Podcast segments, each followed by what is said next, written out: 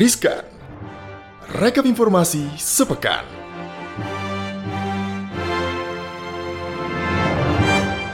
Halo Sobat Cuan, balik lagi. Kali ini bareng gua Daniel Wiguna dan ada rekan gua nih yang Halo. baru bergabung di segmen Riskan. Waduh, siapa tuh suaranya? Suara halus.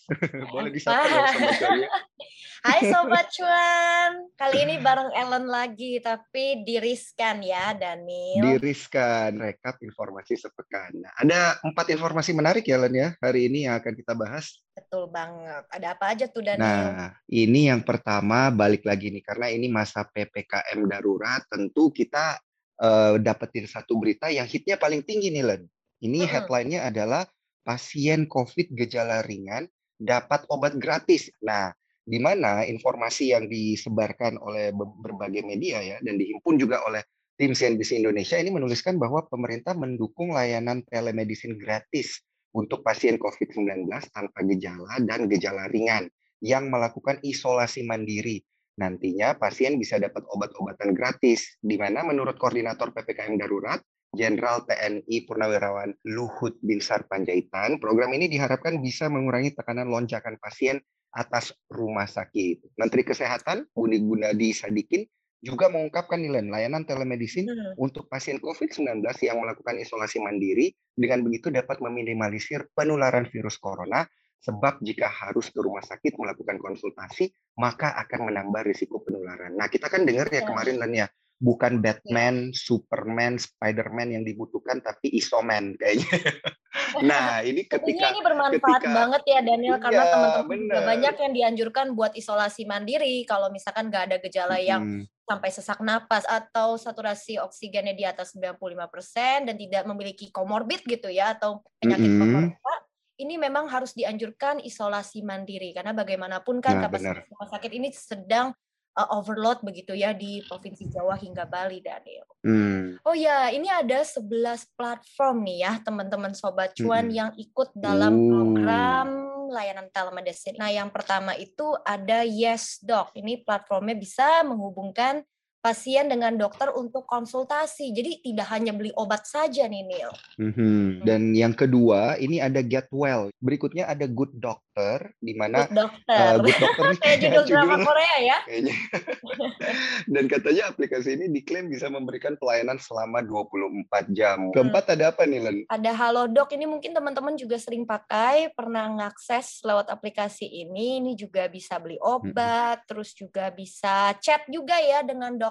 Jadi sebelum beli obat mungkin bisa konsultasi dulu gitu. Dan selain itu ini eh, aplikasi Halodoc ini juga terhubung dengan asuransi. Oke, oke. Dan yang kelima ini ada Klik Dokter dan selanjutnya ada Klinik Go. Lalu ada Link Sehat di mana Link Sehat ini menyediakan konsultasi melalui chat antara pasien dengan dokter. Nah, aplikasi ini juga memberikan rekomendasi dokter atau rumah sakit dan juga hitungan biaya berobat di dalam hingga luar negeri. Lengkap banget ya. Selanjutnya ada apa nih? Selanjutnya ada Milfik Doctor, terus juga ada Mm-mm. aplikasi ProSehat dan ada Sehat Q. Masih ada lagi nih mirip-mirip sama yang Mm-mm. tadi kita udah mention tapi Alo Dokter ya nggak pakai H ini Hmm, Alo mm-mm. Dokter. Mm-mm. Nah, semua Nah, ini aplikasi ini tenang aja sobat cuan bisa di-download di platform Google Play Store dan juga Apple Store. Menarik ya Ellen. Ini tapi yang perlu kita kritisi sebenarnya kan yang paling pertama adalah ada 11 platform nih yang udah didukung juga oleh pemerintah. Ini yang bisa membantu eh, efektivitas dan efisiensi kebutuhan kesehatan gitu ya. Ketika kita lagi isolasi mandiri di keadaan PPKM darurat ini gitu ya bisa menghemat Hmm. kurang lebih 1 sampai 2 juta rupiah begitu di luar makan dalam lima hari isolasi mandiri minimal gitu ya. Nah, selain itu mungkin juga banyak sobat cuan yang curhat gitu ya. Sekarang ini karena memang kasusnya banyak, jadi tuh Mm-mm. beberapa layanan ini juga nggak semuanya fast respon Daniel. Oh gitu. Iya mungkin harus diperbaikin gitu ya karena kan Heeh. bagaimanapun kan ini soal kesehatan urgent juga gitu kalau Iya, sampai iya, iya, iya, iya. nggak fast respon, Benar. bisa Berarti cepet gitu berarti nanganinnya. pengelola aplikasi atau platform ini harus itu ya eh, mencari satu solusi dan kalau kita lihat ternyata di beberapa pemerintah kota ini katanya juga memiliki layanan kesehatan setempat yang bisa diakses warganya. Cuma ya katanya lama aksesnya ya karena ya, balik lagi ke problem itu karena juga iya, uh -uh. sih memang sekarang ini sedang case-nya banyak terus juga hmm. tenaga kesehatan kewalahan jadi memang itu uh, harus dipahami gitu tapi bagaimanapun yeah, kan yeah. kondisinya urgent jadi ya itu mungkin sesuatu yang harus mm -hmm. di uh, diperbaiki, dikoreksi gitu ya. Mm-mm. Tapi long story short, Ellen kita doain aja ya, semoga apa yang diusahakan pemerintah dan juga pengelola platform swasta, pemerintah kota, pemerintah daerah, pemerintah pusat semuanya juga ini bisa berjalan lancar.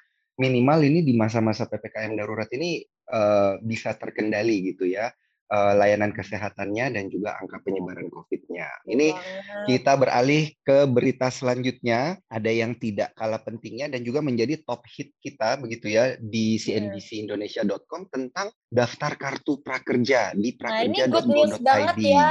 iya, ini untuk dapat uang saku. Banget.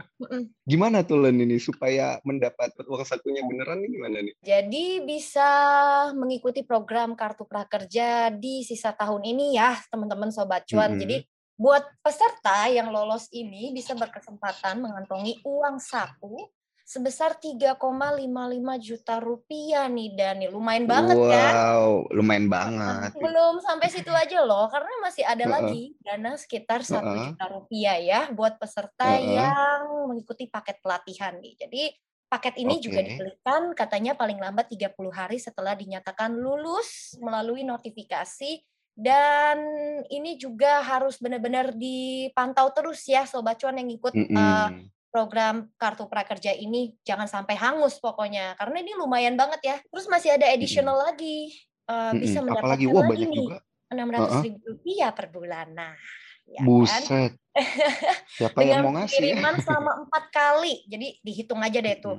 Sobat cuan kan pinter ngitung-ngitung kan. Jadi kira-kira bisa dapat berapa mm -hmm. nih dari program ini ya Nah, ini juga hmm. didapatkan hmm. syaratnya setelah melakukan pelatihan dan mendapatkan sertifikat kelulusan. Jadi benar-benar harus belajar dan harus uh, dipakai baik-baik ya program ini ya. Wajib dong ya. Maksudnya ya. ini kan program dari pemerintah sifatnya bukan gratis. Jadi memang pada intinya harus uh, ikut pelatihannya dulu baru mendapatkan manfaatnya. Selain mendapatkan manfaat ilmu gitu ya, dapat manfaat keuangan. Karena kalau kita lihat nih Len, program Kartu Prakerja kan memang program pelatihan semi bantuan sosial yang bertujuan mempersiapkan angkatan kerja saat menghadapi dunia kerja dan bisnis. Di mana kalau kita lihat juga kartu prakerja itu memang menjadi salah satu tindak lanjut karena penerapan pemberlakuan PPKM darurat gitu ya 3 sampai 20 Juli 2021 ini uh, ini memang jadi satu solusi gitu. Ini juga diutarakan kok sama uh, Menteri Keuangan Sri Mulyani Indrawati yang menargetkan kalau bisa penyaluran ini sampai ke 2,8 juta peserta. Nah, ada beberapa syarat ini yang harus dipenuhi. Setidaknya ada empat. Itu apa aja lah ini? Nih ya syaratnya. Gue masuk nih? Gue gue masuk kan ya? Pertama, yang pastinya adalah harus warga negara Indonesia hmm. dengan usia di atas 18 tahun. Terus juga hmm. uh, bagi calon peserta ini tidak sedang menjalani sekolah atau kuliah. Dan selain mm -hmm. itu, buat yang mendaftar, ini juga kalau bisa tidak dalam status penerima bantuan pemerintah, misalnya penerima BLT, BPUM atau lain sebagainya dan yang terakhir uh, buat para peserta dipastikan bukan pejabat negara ya, bukan hmm. PNS, anggota TNI Polri dan juga pegawai BUMN atau BUMD. Nah, jadi eh mohon maaf nih, mohon maaf nih. Ini kayaknya kayaknya gue masuk kriteria semua nih, Len. ya, ini Len pendaftaran program kartu prakerja ini bisa dengan mengunjungi prakerja.go.id ya secara online. Tidak ada batas waktu pendaftaran dan juga masyarakat bisa melakukan pendaftaran kapan pun bahkan tidak perlu menunggu pendaftaran prakerja gelombang 18 dibuka. Oke, kita beralih ke headline kita yang ketiga. Ini Len ada kabar baik lagi nih. Ini udah kabar baik yang ketiga ya. Ini dia dua obat COVID-19 baru yang direkomendasikan oleh World Health Organization atau Organisasi Kesehatan Dunia.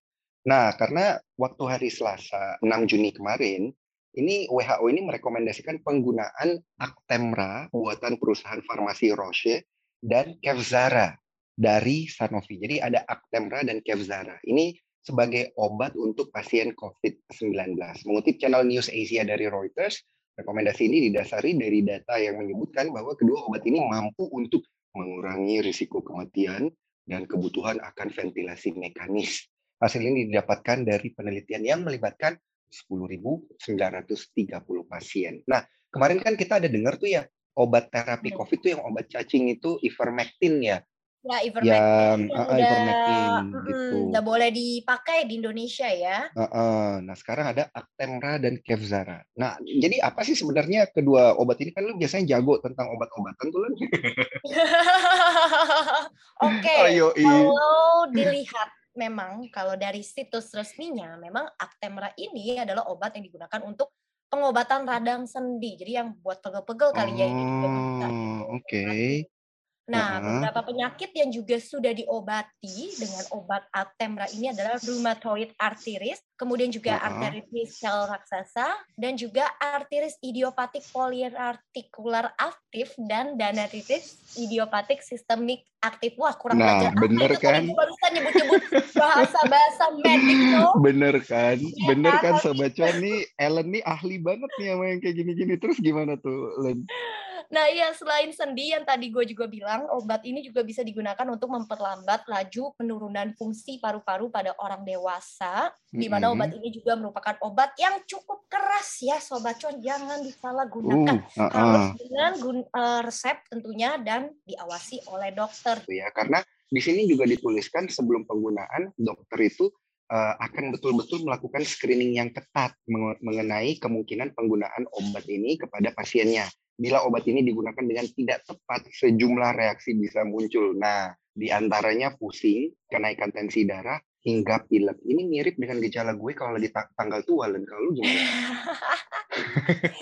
Terus kalau kita lihat juga ini Actemra, ini justru dapat memicu penyakit parah seperti pengembangan lubang di dinding perut atau usus atau perforasi, kanker, liver, hepatitis B, dan alergi. Waduh, bahaya juga ya. Iya, Berarti harus ya. iya jangan sembarangan ya pakainya. Nah, ini kalau dari sisi harga jualnya gimana nih? Emang mahal ya? Sebenarnya kalau dilihat ya, menurut harga eceran tertinggi mm-hmm. dari Kemenkes nih, Actemra ini dijual dengan mm-hmm. nama.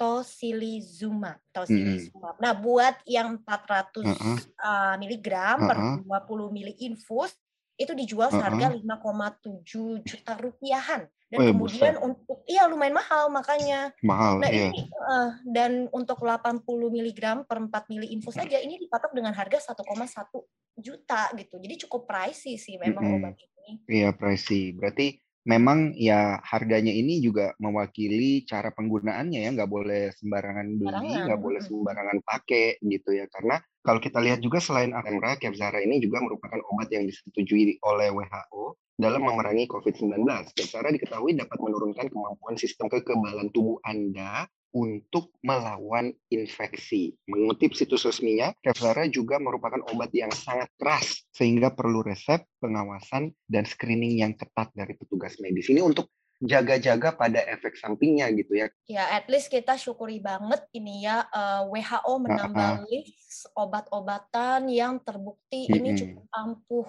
buat melawan yeah. gejala uh, eh, COVID-19 ini dan Nah, ini kita ada sekarang ada di berita yang terakhir. Ini berita masih terkait juga ya dengan PPKM darurat, WFH, penyebaran COVID gitu ya. Informasinya menarik juga. Ini salah satu topik kita juga di cnbcindonesia.com di mana headline-nya adalah cek 10 kota terbaik untuk WFH di mana saja. Gua nebak yang pertama Bali nih kayaknya.